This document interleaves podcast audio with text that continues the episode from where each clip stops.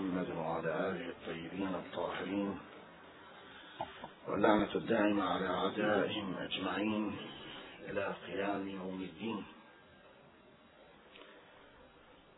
روي عن الإمام الصادق سلام الله عليه عندما سأله أحد أصحابه عن الظهور ومتى يكون هذا الأمر فقال كذب الوقاتون وهلك المستعجلون ونجى المسلمون. وفي رواية عن الإمام الحسن العسكري سلام الله عليه أنه قال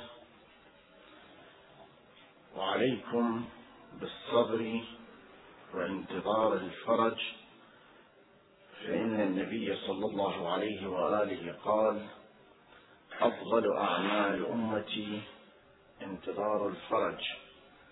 وفي حديث آخر أنه قال أفضل العبادة انتظار الفرج. وفي رواية عن الإمام الصادق سلام الله عليه أنه قال من مات منكم على هذا الأمر منتظرا كان كمن هو في الفسطاط الذي للقائم. وفي رواية أخرى أيضا بنفس المضمون من مات منتظرا لهذا الأمر كان كمن كان معه في فسطاطه لا بل كان بمنزلة الضارب بين يدي رسول الله صلى الله عليه وآله بالسيف. تكاد الروايات تجمع على أن هذا الاعتقاد والثبات على هذا الاعتقاد له مثل تلك القيمة التي تكون للإنسان المجاهد بين يدي الإمام سلام الله عليه. أن يعتقد بهذا الإمام الغائب وأن يؤمن به ويموت على هذا الاعتقاد كان كمن يقاتل معهم بل كان بمنزلة الضارب بين يدي رسول الله صلى الله عليه وآله. هذه الروايات كأنها تشخص لنا المهنة التي يعيشها الناس في عصر الغيبة. كأنها تشير إلى أن مسألة الاعتقاد بالإمام المهدي سلام الله عليه بحد ذاته نفس هذا الاعتقاد هو محل للابتلاء. نفس الاعتقاد والثبات على هذا الاعتقاد هو محل للتمحيص وهو مورد الغربلة التي ورد الحديث عنها في العديد من الروايات. تحدثنا في الجلسة الماضية أن المشكلة التي تطرأ في الاعتقاد بالإمام المهدي هو الإيمان بالغيب. أنها من الغيب. والاعتقاد به اعتقاد بأمر غير محسوس. فمن هنا تنشأ التساؤلات. لماذا غاب كيف يغيب؟ ما هي الحكمة في غيبته؟ ماذا نفعل في غيبته؟ كيف نستفيد منه في غيبته؟ وما شاء الله. تساؤلات عدة يطرحها ذلك الاعتقاد. مما يدل على أن الاعتقاد بحد ذاته له أهمية لأنك في قبال هذه التساؤلات إذا استطعت أن تقنع نفسك بأن هذا الاعتقاد هو الصحيح وتتجاوب وتجيب أو تتجاوز عن عقدة هذه التساؤلات حينئذ تكون قد أمسكت بحقيقة هذا الاعتقاد واحتفظت به بالرغم من هذه التساؤلات التي يطرحها الآخرون عن حق أو عن غير حق. يعني سواء كانت تساؤلات نابعة من نفس الداخل الشيعي من نفس الناس الذين يؤمنون ويطرحون التساؤلات دوما أو كان من الآخرين المشككين الذين لم ترق لهم هذه هذا الاعتقاد أو لم يستطيعوا أن يستوعبوا هذا الاعتقاد. فتعرف هذه التساؤلات العديدة وهذه الاستفسارات وهي في محلها.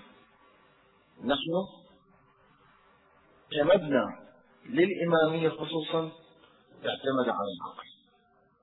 وجعل العقل هو الأساس في بناء أساس اعتقادي صحيح. وجعله له دور أيضا حتى في استنباط الأحكام الشرعية بخلاف الآخرين الذين حاولوا في كثير من المواطن أن يحجروا على العقول. فمع اعتقادنا مثلا من باب المثال فقط أن أئمتنا هم القمة في الإنسانية ووصلوا إلى كل كمال متصور. لكن مع ذلك توجد هناك إمكانية لأن يقوم الإنسان المؤمن المتدين الذي بذل نفسه وبذل عقله وأعمل جهده بعملية الاجتهاد. في حين المذاهب الأخرى وجدوا أن فئة معينة من الناس في قرون معينة وصلت إلى القمة من العلم. فقالوا هؤلاء هم السلف الصالح وهؤلاء لا يمكن تجاوزهم. فيجب علينا أن نعتمد ما يقولونه فقط ولا نفتح باب الاجتهاد. فأغلقوا وحجروا على على العقول واعتمدوا على فتاوى معينة. بينما الخط الإمامي والفكر الإمامي فكر أراد من الإنسان المؤمن أن يعمل عقله دوما. أراد منه أن يجدد دوما دورته الذهنية والاعتقادية أيضا من الإيمان بالله وحتى ما يعيش في عصره الحاضر. لم يرد من الإنسان أن يؤمن باعتقادات معينة على نحو التقليد بل يجدد قراءاته دوما. ما يطرحه الخطباء في المنبر الحسيني في المواسم الدينية هي دورات اعتقادية متجددة مع الناس يعيدون لهم الاعتقادات بأشكال مختلفة وألوان متعددة. هذه كلها حتى يكون الناس دائما على تجديد بما يحصل. الإشكالات لا تنتهي. التساؤلات لا تنتهي. بل إقفال باب التساؤلات دليل على عجزنا عن الجواب. والعجز عن الجواب عن الشبهات والتساؤلات دليل على أننا نؤمن ونصح نجيب عن تساؤلات حول حكمة الغيبة. قد لا لا قد لا تحصل قناعة عند الطرف الآخر حول هذه الحكم المختلفة. يذكر الكتاب كما هو ورد في الروايات العديد من الحكم. لكن فرض هل هذا يعني أن الاعتقاد كتب له أن يختل أو أن يفقد ذلك العمق والثبات الذي لدى الإنسان. يعني دائما نحن عندما نبني اعتقاداتنا نقول ونريد أن نبنيها على أساس صحيح لبن فلبن فلبن.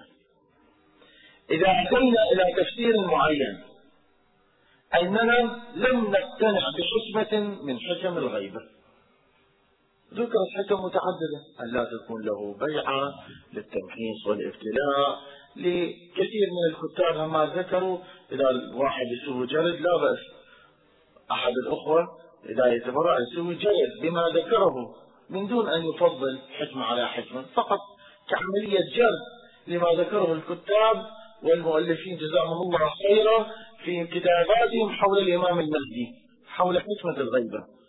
ما هي الحكمة في غيبته؟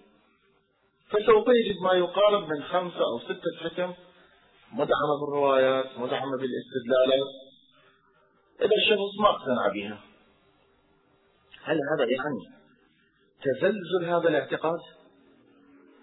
هنا يظهر أن هل أسس هذا الاعتقاد على أساس متين لو لا. إحنا عندما قلنا أن هذا هو إيمان بالغيب هل الإيمان بالغيب أساسه؟ هل كان أساسا متينا أم لا؟ يعني عندما آمنا بالإمام المهدي كان إيماننا بالإمام المهدي. نتيجة إيماننا بمطلق الإمامة. ومطلق الإمامة أدلتها عقلية قرآنية روائية. هذه الأدلة أثبتت لي تلك المنظومة من العقيدة بالإمامة. ثم أتينا إلى الإمامة الخاصة. فأثبتنا الأئمة الاثنى عشر طب هذا بعد مو مكان الأئمة يكونون 12 لو يكونون 14 لو يكونون 20 هذا مو بعد بيد الإنسان وبدليل عقلي إلا 12 يكونون. موقف الدليل العقلي يحدد الحدث مو دليل عقلي على مطلق الإمامة. دليل عقلي يحدد الحدث أنه صحيح له 14 إمام. مثل ما الدليل العقلي يحدد عدد الأنبياء الكبر. الأنبياء 20000 لو 124000 لو مليون. ما في دليل عقلي يحدد العدد العدد بيد الله فإذا أنت وجدت واحد سهل لماذا تحب الأنبياء كان له 24000 نبي لماذا القرآن ذكر هذا العدد من الأنبياء قصة 20 نبي فقط. أو أكثر أو أقل. قد واحد من يجد في التفسير لماذا هالعدد ال 124 ألف اللي ورد في الروايات؟ لماذا لم يكونوا مليون؟ لماذا لم يكونوا أقل؟ أصلا لماذا لم يكن كل إنسان النبي وهذا ما يطرح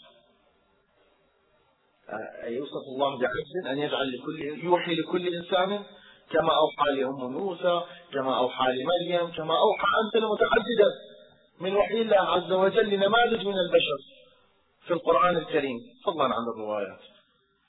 طب لماذا لنجعل كل إنسان النبي هذا المنع مو مسرح للعقول؟ يذكر لها لكن هي حكمة الله. وكون هذا النظام الذي نعيشه هو النظام الأحسن. لاحظ أرجعت وين؟ أرجعت إلى دليل في التوحيد وإلى حكمة الله وعدم إيجاده شيء عبثا وعدم أن وعدم خلقه عبثا. أرجعت إلى هذه الأدلة فلما ثبتت بالأدلة أن هذا العدد هو من الأنبياء إذا نلتزم بهذا العدد. ما في مصلحة أن يكون عدد الأنبياء 30000 لو 200000 ما عندنا مصلحة معينة. لكن الروايات وردت أن هذا هو العدد من الأنبياء لو انتقلنا من مرحلة النبوة إلى مرحلة الإمامة إجت منظومة الإمامة هذا الاصطلاح القرآني الذي ورد في القرآن ابتداء من إبراهيم إني جاعلك للناس إماما واستمر في آيات عدة يحدد طبيعة هذه الإمامة وجعلناهم أئمة يهدون بأمرنا يوم ندعو كل أناس بإمامهم. هذه الروايات الواردة في الإمامة كلها. إذا لاحظ من الذي أعطى مفهوم ومنظومة واضحة لهذا المعتقد. روح راجع كل المذاهب الإسلامية. وشوفوا ماذا يتكلمون عن إمامة إبراهيم وماذا يتكلمون عن آيات الإمامة اللي وارد فيها هذا الاصطلاح في القرآن الكريم. وشوف ما هي المنظومة التي تتلائم مع هذا الموقع المميز الذي جعل لإبراهيم بعد النبوة وبعد الابتلاءات. ما تجد مفهوم واضح ومؤثر بإطار صحيح إلا عند أهل البيت سلام الله عليهم. تجد في مفهوم غائب في مفهوم مو واضح. شنو هي إمامة إبراهيم؟ أئمة يهدون بأمرنا يعني شنو؟ ندعو كل أناس بإمامهم يعني شنو؟ غير آيات الولاية إنما وليكم وأطيعوا الله وأطيعوا الرسول غير هذه الآيات. حول هذا مفهوم الإمامة بنحو عام وبشكل عام. روح راجع كل المذاهب وما كتبوه في كتبهم الاعتقادية حول هذا المفهوم. تجد مفهوم مغيب ما مؤطر. ما مكتوب فيه كجزء من المنظومة الاعتقادية كما أرادها الله عز وجل في كتابه الكريم. تساؤلات كثيرة تعجز بقية النظريات عن الإجابة عليها. عندما تدخل إلى الفكر الإمامي. تجد أنه يعطي منظومة الإمامة موقعها الصحيح. فعندما يعطي موقع الإمامة موقعها الصحيح نأتي إلى تفاصيل تلك تفاصيل تلك الإمامة. عندما تأتي إلى تفاصيل تلك الإمامة البحث بعد ينتقل من البحث العقلي. البحث ينتقل إلى بحث روائي بحث. أنه الأئمة 20 الأئمة 30 الأئمة 10 محدد بعدد ما محدد بعدد. أيضا لما تجي إلى تفاصيل الإمامة والإمامة الخاصة لمن تثبت من هم الأئمة اللي هي التساؤلات المنطقية بعد ثبوت هذا المفهوم العام. مفهوم الإمامة بنحو عام لما تيجي إلى تفاصيله طبعا حتى الأدلة الأدلة الروائية بعضها يدخل في بحث مفهوم الإمامة العام من مات ولم تكن في من مات ولم تكن في عنقه بيعة للإمام مات ميتة جاهلية وغيرها كلها تدخل في الإمامة العامة لما تأتي إلى تفاصيل الإمامة تأتي أيضا تراجع الروايات تراجع الروايات الواردة من الرسول الأكرم صلى الله عليه وآله وسلم بمختلف ألسنتها. بالألسنة المختلفة التي تشير إلى عدد الأئمة بنحو كلي التي تشير إلى أمير المؤمنين تارة فقط تشير إلى الحسن والحسين تشير إلى أولاد الحسين. هذه كلها تلاحظها تعطيك في مصداق لذلك المفهوم العام وهو أن الإمامة الخاصة لمن تكون؟ وكيف تكون؟ فعندما تأتي إلى الإمامة الخاصة وتبدأ تنتقل شيئا فشيئا عندما تجد عددا محددا للأئمة تجد في الروايات أن الأئمة هذا عددهم. وتضع بجانبها تلك القاعدة العامة أن الإمامة مستمرة إلى آخر الزمان. إذا إما يقسم الزمان على كل هؤلاء الأئمة كل واحد يكون من العمر ما شاء الله. وإما يكون هناك فترات فاصلة فيما بينهما. خب هذا راح يقدش في قواعد لا تخلو الأرض من حجة ولا بد في كل زمان من إمام. فمفاهيم الإمام العامة عندما تؤطرها وتنقطها واحدة بعد الثانية وتأتي إلى تطبيق هذه المفاهيم على المصادر وتريد تحدد عدد الأئمة وحدد العدد بعدد معين. إحنا اجينا بعد عصر الأنبياء أخبرنا بأن الانبياء هذا عددهم آمنا بالله. لما نشوف عدد الأئمة اضطر بعدد معين اذا يجب أن يكون هناك أمر خاص لأحدهم بحيث أنه يبقى ويظل باقيا. مع امتداد الزمان. إذا افترضت أنه لم يولد فسوف تخلو الأرض من حجه إذا افترضت أنه ولد وجرى عليه ما يجري على الإنسان الاعتيادي من طفولة وشباب وهرم وموت فإذا راح ينتهي العدد. ينتهي العدد وما قامت الساعة. إذا سوف تكون الغيبة هو الأمر المنطقي نتيجة هذا التحليل. ونتيجة هذا التدرج من الإمامة العامة إلى مصادق الإمامة إلى تحديد الإمامة إلى أن تصل إلى الإمام الحجة سلام الله عليه. شوفوا نتيجة منطقية. أنت في هذا التسلسل ما خالفت القواعد في كيفية الانتقال من إمام إلى إمام ومن محطة إلى محطة. فتجد الأمر ماشي كسلسلة صحيحة ومستندة. مو سلسلة غير مستندة. الإخبار بالغيب عندما يكون مستند إلى روايات ضعيفة روايات غير صحيحة روايات موضوعة هذا الغيب راح يكون حينئذ خرافة. هذا الغيب راح يكون أسطورة مو غيب. أنا عندما أعتمد على أخبار يوم القيامة أعتمد على ما يجري في تلك في تلك الحياة أنا أعتمد به على القرآن الكريم. وعلى ما ورد من أخبار صحيحة. إما من خلال أخبار أخبار أحد صحاح أخبار مستفيضة تواتر عندي. فكذلك عندما أعتمد على الإمام المهدي سلام الله عليه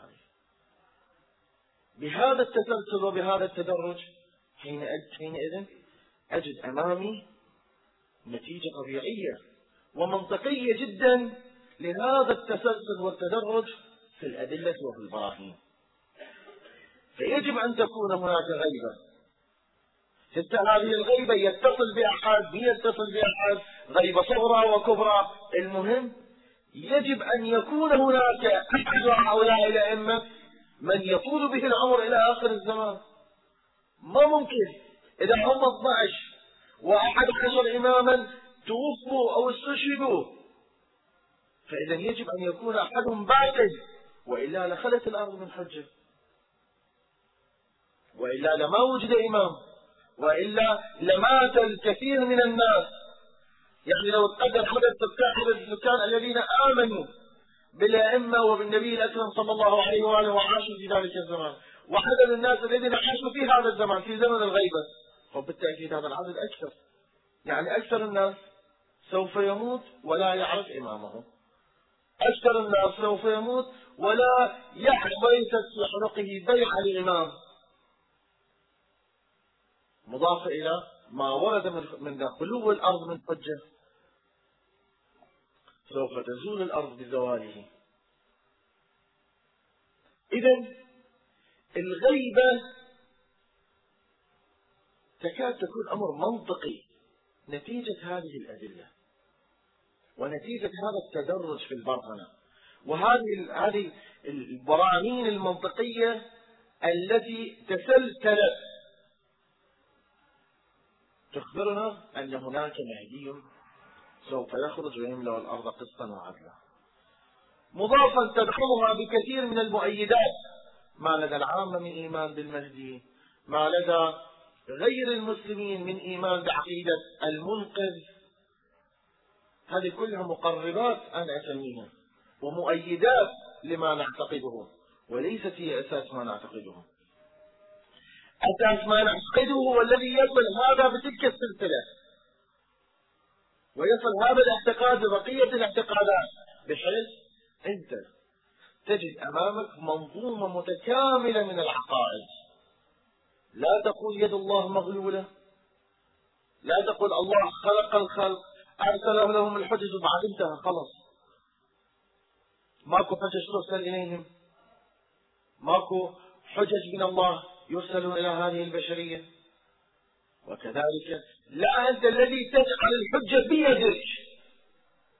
أكو بعضهم يخلق لنفسه حجة. أكو بعضهم يخلق من وهمه ولنفسه صنم يعبده ويتوجه إليه. هذا في حالتك حال الأوثان وحال الأصنام أما عندما يكون الله هو الذي جعل الحجج الله هو جعل الأشخاص الذين من خلالهم يتقرب إليه الذين جعل الأشخاص الذين يجب إطاعتهم واتباعهم. أطيعوا الله وأطيعوا الرسول ولي الأمر كان يقول أطيعوا الله فقط. إذا هناك حقوق من تجب طاعته. وهذا الذي تجب طاعته مو أنت خلقت بنفسك على تعبير البعض آلهة صغار تظن لهم الاستقلالية من دون الله عز وجل.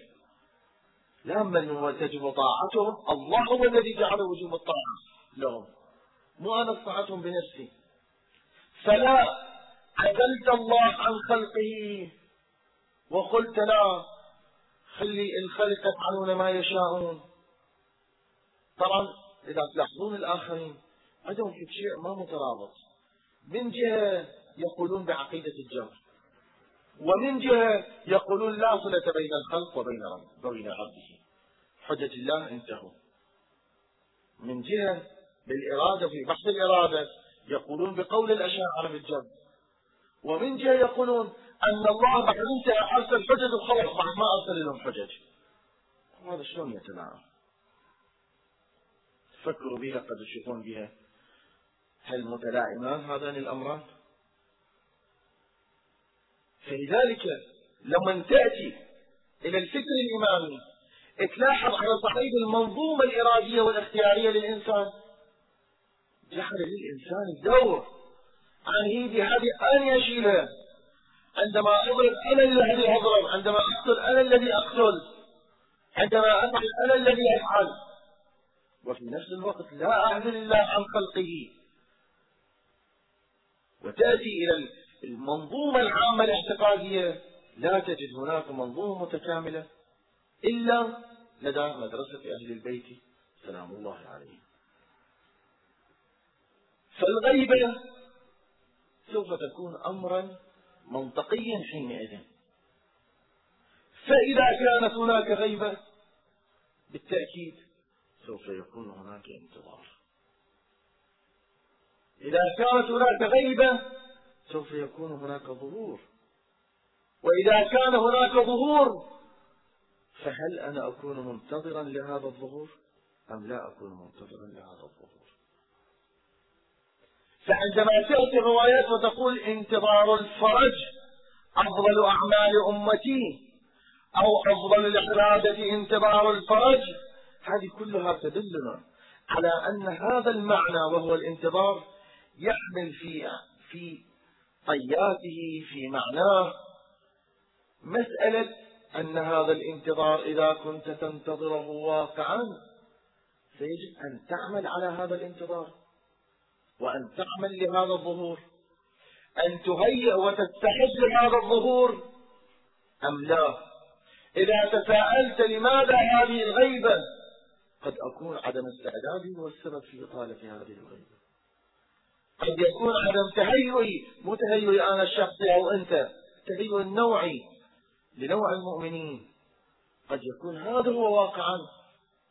السبب في طول الغيبة السبب في عدم الفرج. المهم عندما أرى أن في الروايات يأتي ويقول انتظار الفرج أفضل العبادة أي أنه عبادة. زين هاي العبادة أنا شو أسوي؟ إن أنا لما أكون أعمل عمل عبادي وأجي في عمل عبادي هذا العمل العبادي شنو هو؟ عندما أنتظر؟ انتظار الفرج حينئذ. هل يكون سبب للتكاسل؟ سبب إني أنا أسلم؟ يعني هذا اللي مكتوب على الجبين يجب أن تراه العين. وخلاص. لو الانتظار واقعا يدفعني نحو عمل يدفعني نحو حراك يدفعني نحو إنني أكون منتظرا لمن أحبه.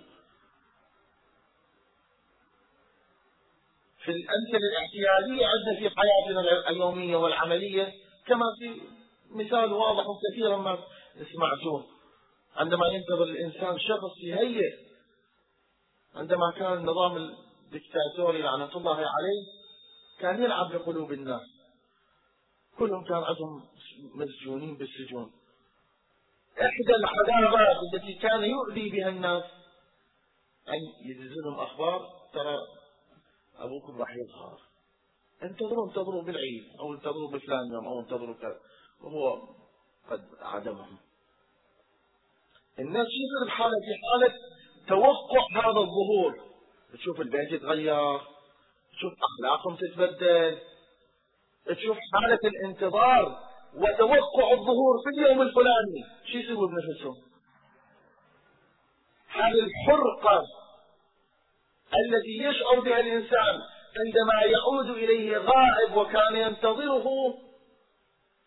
هذه الأمثلة تجعل إحنا واقعا إذا نؤمن بظهوره ونتوقع خروجه. هل في نفوسنا تلك الفرقة وذلك الألم وذلك الاستعداد أيضا للتهيؤ لخروجه.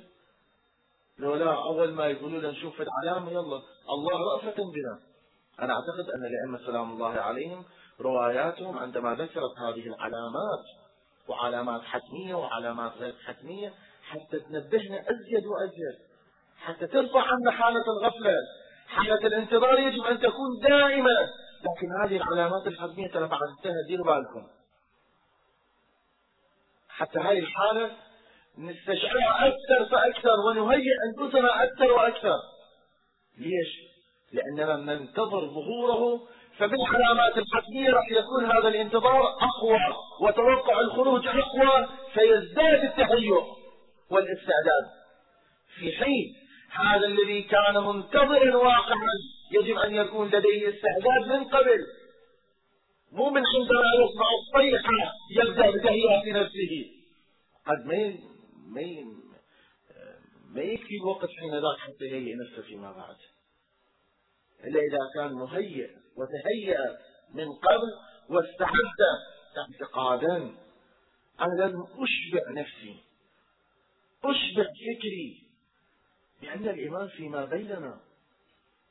أنا عندما يكون هناك شخص عالم في يوم من الأيام يأتي إلى مدينتنا ويأتي إلى بيتنا. شلون أنا أحتفي به؟ وشلون الناس تتكالم عليه؟ كل واحد يريد يسأله كل واحد يريد يشوفه كل واحد يريد كذا. لما كان الإمام الأئمة لما كان الناس عايشين والإمام معهم. واقعا ما أدري أنا. في بعض الروايات واحد يحس كأنه الزرارة مع مع عظم مقامهم.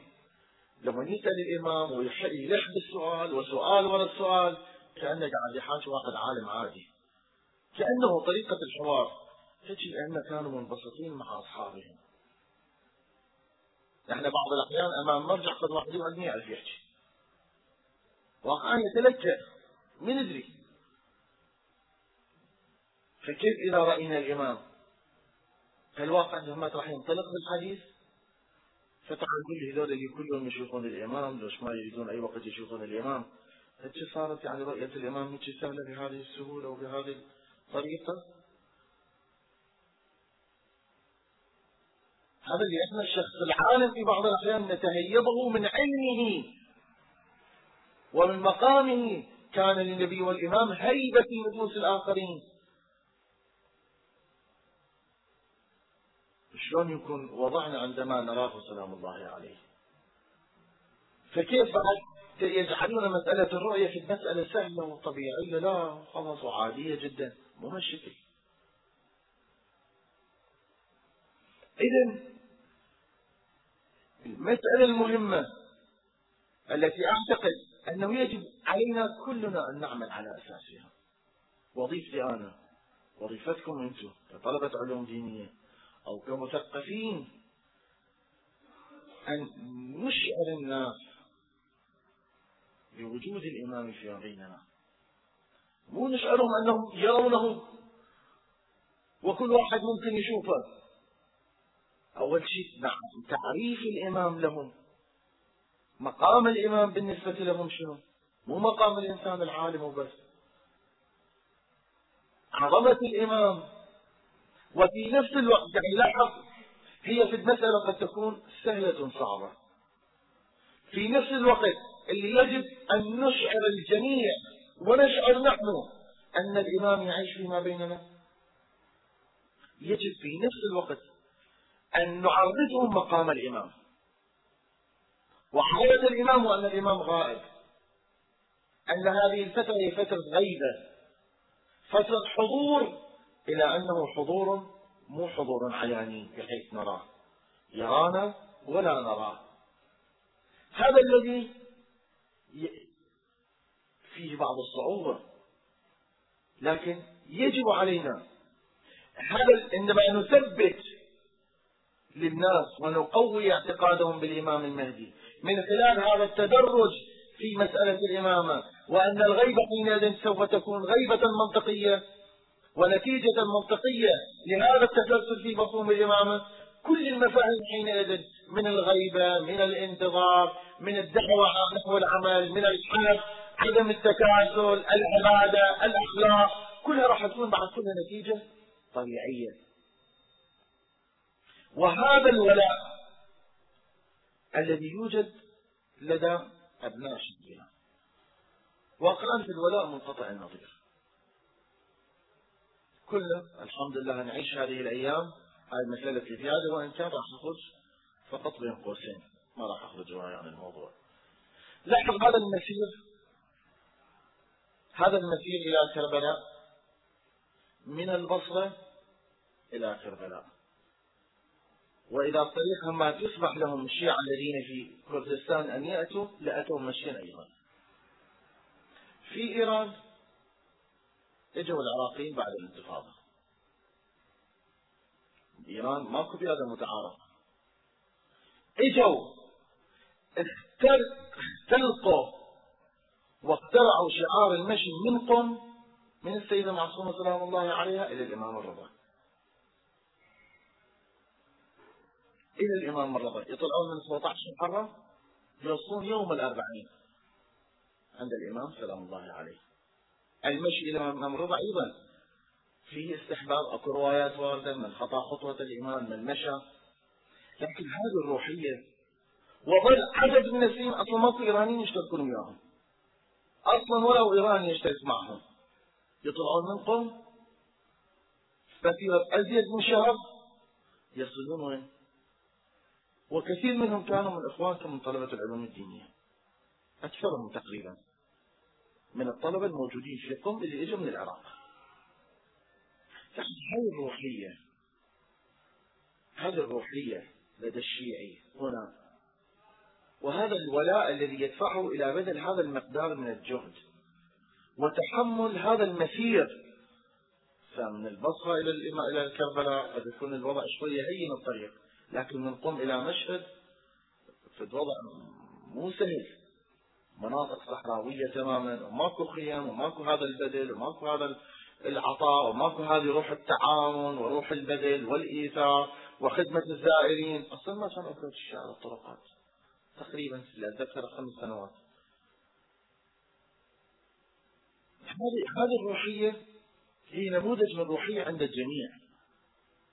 هذا الولاء الموجود. هذا الولاء كما أشرت في المرة الماضية هذا الولاء إذا لم يسدد سوف يستغله المحارب هذا الولاء والارتباط بالأئمة بالإمام الحسين بالحجة سلام الله عليه. إذا لم يسدد ولم يستغل استغلالا صحيحا بتوجيه صحيح هذا راح يستغل الآخرون المنحرفون. في تثبيت هذا الاعتقاد مو اعتقاد مبني على الرؤية مو اعتقاد مبني على حلم يشوفه يشوفه إنسان. الأحلام بها جزء صواب بها جزء صلاح بها رؤيا صادقة رؤيا غير صادقة رؤيا صالحة رؤيا غير صالحة. لكن مو كل الرؤى هي صالحة. النفس عندما تخرج من عقال البدن في النوم تسبح. لها سبحات طويلة. مثل وين تروح وين الشبك وين تغرق؟ من كل شيء يراه الإنسان هو رؤيا صادقة ويبني عليه. هذه إحدى الأمور اللي منتشرة بين الناس أيضا. قد يبني على الرؤيا في الأمور. في إحدى الأيام أحد الأخوان جاء وقال أنا مرتي شافت طيف أن ابنها مثلا لازم سكين وقطع يدها. وهي من ذلك اليوم علاقته وهي بينها مو زينة. بس هذه البساطة بعض الأحيان البساطة تؤدي إلى إيمان قوي وعلاقة قوية. لكن في نفس الوقت تكون عرضة للاستغلال وللانحراف. عرضة لأي مدعي لأي منحرف يستطيع أن يستغل هذا الولاء وهذه المحبة وهذا الاعتقاد. فإحنا يجب علينا في هذه الغيبة اللي هي الاعتقاد بحد ذاته هو صعب وهو امتحان فكيف إذا جاء من أراد أن يستغل هذا الاعتقاد ويستغل هذا الولاء ويحرزه ويبدأ بشبهات حول الانتظار؟ شنو يعني انتظار؟ انتظار يعني قاعد تنتظر وبالانتظار ما له علاقة. الانتظار يجتمع مع العمل السيء يجتمع مع عمل الفاحشة الانتظار هل هل يمنع؟ هل الانتظار الانتظار يعني عدم الأمر بالمعروف والنهي عن المنكر؟ هل الانتظار يعني أن لا تفعل أن لا تعمل أن لا تبذل جهدك أن لا تقوي اعتقاداتك. على كل محل عمل تحتاج منا إلى عمل تحتاج منا إلى بذل جهد. بذل جهد في استغلال صحيح في استغلال صحيح لهذا الولاء وهذه المحبة التي في قلوب الناس لأئمتنا سلام الله لأئمتنا سلام الله عليهم.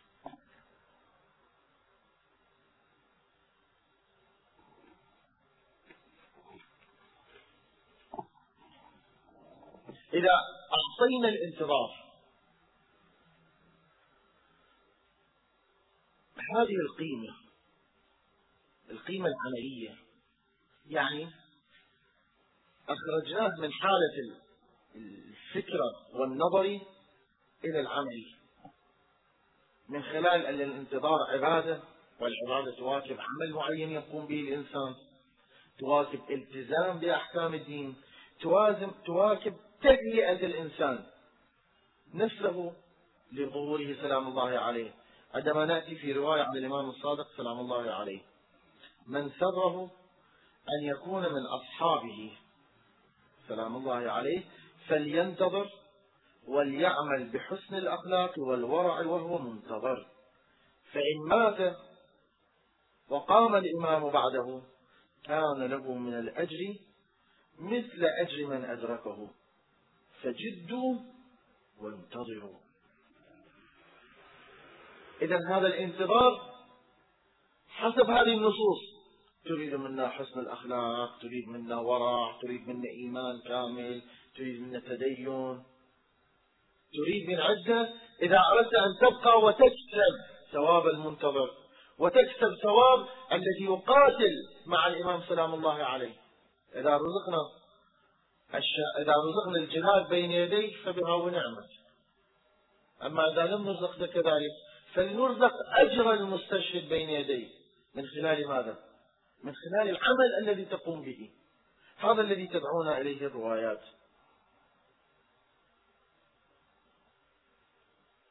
بعض الأحيان النية التي تكون لدى الإنسان. سأل سائل الإمام الباقر سلام الله عليه في رواية البحار. يقول له فإن مت قبل أن أدركه. قال عليه السلام القائل منكم إن أدركت الإمام من آل محمد نصرته نصرته هذا لحظ القائل. يعني ليوطن نفسه على ذلك. بعض الأحيان واحد يعلم نفسه أنه سوف يثبت أنه يهيئ نفسه أنه أنا إذا ظهر الإمام سوف أقاتل معه. كالمقارع معه بسيفه بل كالشهيد معه. فإذا هذا قاعد يعطي المزية لمن؟ للذي عاش في عصر الغيبة ولم تكتحل عيناه برؤيته. ولم يوفق في الجهاد بين يديه. إذن هذا عمل شنو؟ في هاي الفترة. إذا عاش حالة التهيئة إذا عاش حالة الانتظار إذا كان حسن الخلق إذا كان ورعا إذا كان مؤمنا إذا كان ملتزما بعد ما يقل عن الذي يقاتل معه. فالرواية تزيد تعطينا خط في حالة الانتظار. وفي حصن الغيبة ما الذي نفعله؟ ما الذي نقوم به؟ كيف نهيئ أنفسنا؟ أنت تلقن نفسك وتنمي هذه النية هو وحده أيضا يؤثر. يؤثر في آخرتك يؤثر في عاقبتك. وأيضا إحنا من يدي هذول 313 اللي هم القادة الذين يكونون في خدمة الإمام سلام الله عليه. من هم؟ روايات تذكر عدد معين هذا العدد المعين. هذا العدد المعين. هم قادة الألوية وقادة الجيش. مو يعني هذا هو العدد فقط. قد يكون كل منا قد يكون كل منا يقع عليه هذا الاصطفاء ونكون من ضمن هؤلاء القادة. فما الضير في هذه المسابقة في هذا التنافس هذا جزء مسارع إلى مغفرة من ربكم. هذا جزء من المسارعة إلى الخيرات. جزء من الاستباق إلى الخيرات. هو هذا الاستباق على أساس أن الإنسان يهيئ نفسه لأن يكون أحد هؤلاء. من يدري؟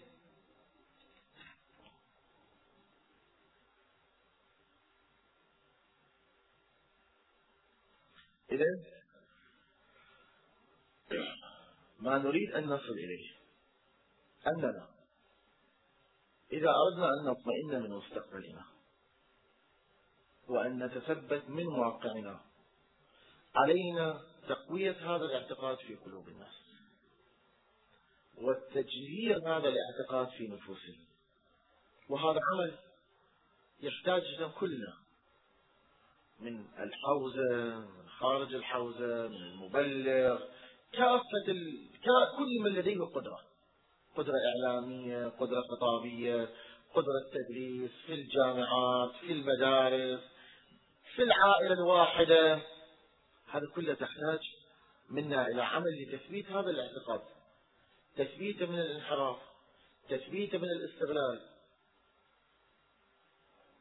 ما يوجد في العالم دولة شيعية ومدن شيعية بكاملها ومناطق شيعية غير إيران والعراق ما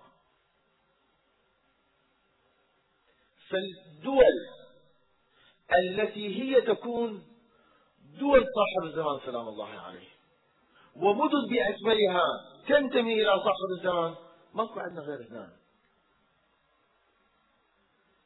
والعراق أحرقوا في إيمانه وفي ولاية لأهل البيت. فقد بس يراجع التاريخ يفهم هذا الشيء. ما يحتاج أن نجيب دلائل هواية عليه. فهذا واقعا لازم إحنا كلنا نكون على قدر هذا على قدر هذه المسؤولية. على قدر هذا الانتماء لإمام الزمان وصاحب الزمان. إحنا شعبنا ناسنا ما نجعل مجال ومكان لمنحرفين فيما بيننا. من الصعب جدا أن نقبل أن تظهر انحرافات في مدن صاحب الزمان. وهي كل مدن هي مدن صاحب الزمان؟ الكوفة لا تتصور عنوان الكوفة هو بس عنوان هاي المدينة الصغيرة الآن. لا الكوفة منطقة كانت تشمل كل الحيرة والنجف وكل هاي المناطق هي الكوفة أصلا. هذه المدن هي مدن تابعة هي مدن منتمية. وما دامت هذه المدن منتمية إلى هذا الخط يجب أن نكون نحن جميعا الذين ننتمي إلى هذه المدن ننتمي إلى هذه البقاع أن نكون جميعا على هذا القدر من المسؤولية. مسؤولية بس الوعي بس فكر الإمام فكر الإمام المهدي وعلماءنا رضوان الله تعالى عليهم. من البداية كانوا مشخصين. الشيخ محمد أمين زين الدين يناقش أحمد أمين الدكتور أحمد أمين في موسوعته ضحى الإسلام وفجر الإسلام حول اعتقاده الإمام المهدي. السيد الصدر رحمة الله عليه موسوعة كاملة ذات أربع أجزاء في الإمام المهدي يمكن في الستينات طبعت أو بدايات السبعينات. وهكذا كتابات عدة موسوعية مو كتاب كتيبات صغيرة. لا التفتوا إلى هذا الأمر. إلى أن هذا الاعتقاد هو أساس هذا البلد وهو أساس الشيعة هنا. وهذا الاعتقاد إذا لم يتثبت إذا لم يثبت إذا لم يجذر إذا لم يعمق فقيمة التشيع تزول. أن لا نجعل هذا الاعتقاد أرضا لأي منحرف ولأي مدعي ولأي من تسول نفسه مدفوع من أي جهة كانت. أن ينمو مثل هذه المعتقدات فيما بيننا. أن تنمو هذه الانحرافات فيما بين هذا المجتمع المؤمن المتدين المنتمي إلى صاحب الزمان. يعني اللي عنده عنده هكذا روحية أن يمشي ويقضي الأيام ليلا ونهارا في المشي من البصرة إلى كربلاء يحتاج منا أن نبذل جهد في تصحيح اعتقاده. هذا لما جاي من البصرة إلى كربلاء يريد يبايع صاحب الزمان. من خلال الحسين. يريد يثبت ولاية لصاحب الزمان من خلال الحسين سلام الله عليه. هذه وظيفتنا كلنا أن هذا هذا الولاء نستفيد منه ونجعله على الخط الصحيح. أن يكون ولاء متينا ولاء أساس ولاء مؤسسا على أساس متين صحيح من اعتقاد تام أن أن نحافظ على أن لا يكون هذا الولاء عرضة للمنحرفين وعرضة لاستغلال الآخرين.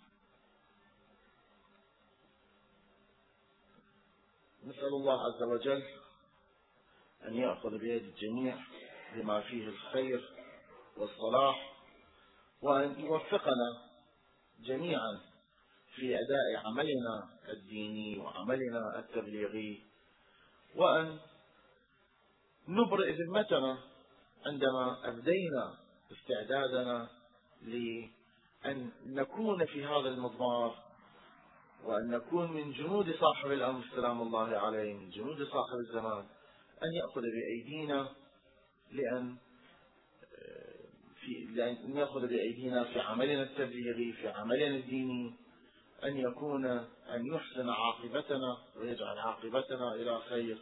وآخر دعوانا أن الحمد لله رب العالمين.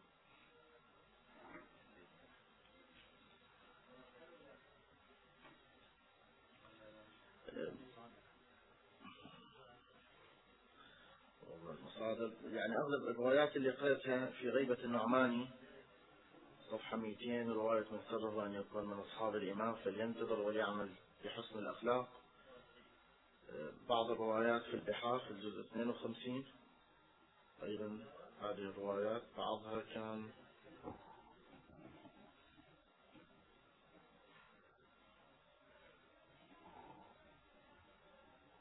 في مناقب على أبي طالب بن شخاشوق وروايات انتظار الفرج موجودة.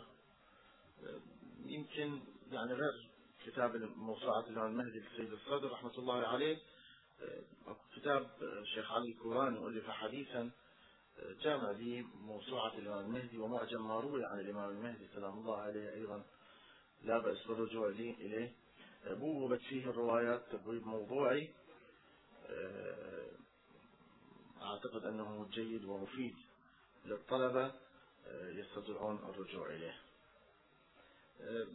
السؤال يقول ما هو الجواب على زمن الفترة الذي كان قبل النبي الأكرم صلى الله عليه وآله؟ إلى من زمن السيد المسيح أو ما بعد السيد المسيح إلى زمن النبي. خب الروايات اللي عندنا أنها خالية من النبي وليست خالية من حجة وعلى الأقل الصدر كان موجود في ذلك الوقت. إحنا الروايات التي لدينا أنه لا تخلو الأرض من حجة. أما هل هي نبي هل هو إمام؟ المهم أن يكون هناك حجة. هل هناك هل هذا الحجة يجب أن يكون ظاهر؟ يعرفه الجميع غائب يعرفه البعض ولا يعرفه البعض الآخر. الروايات شاملة لكل هذه الموارد.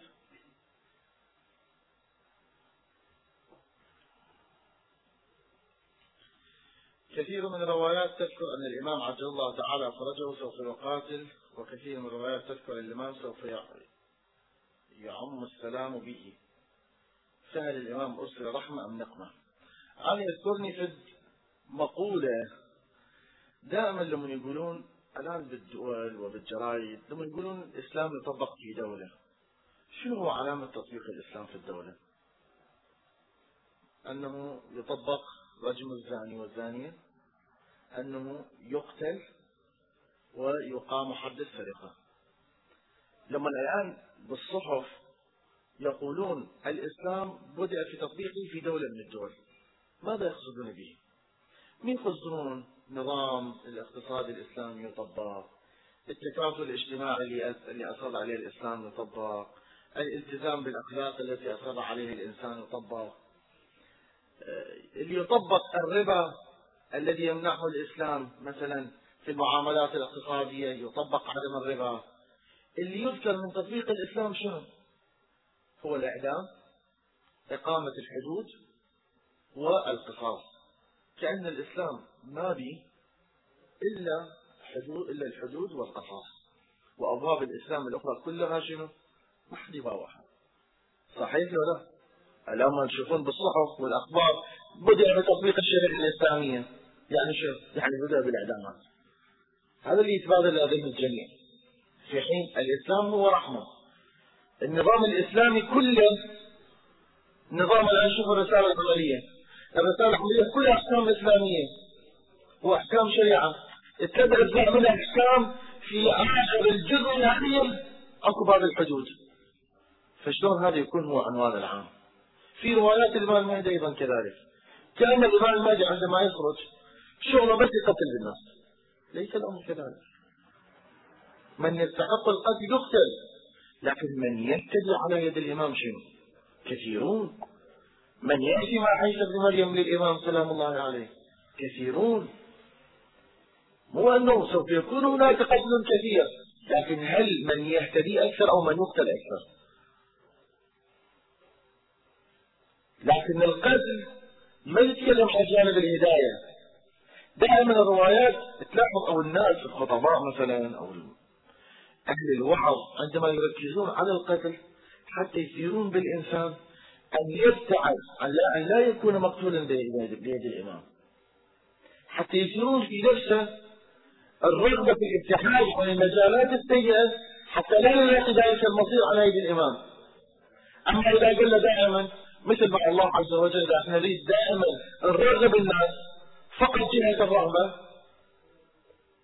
الإنسان قد يحمل المنكرات ويعتمد على شفاعة الإمام يعتمد على رحمة الله على نصر الله على محبة الله لعباده يعتمد على جانب الرحمة من الله ويبتعد عن جانب العقاب الإلهي.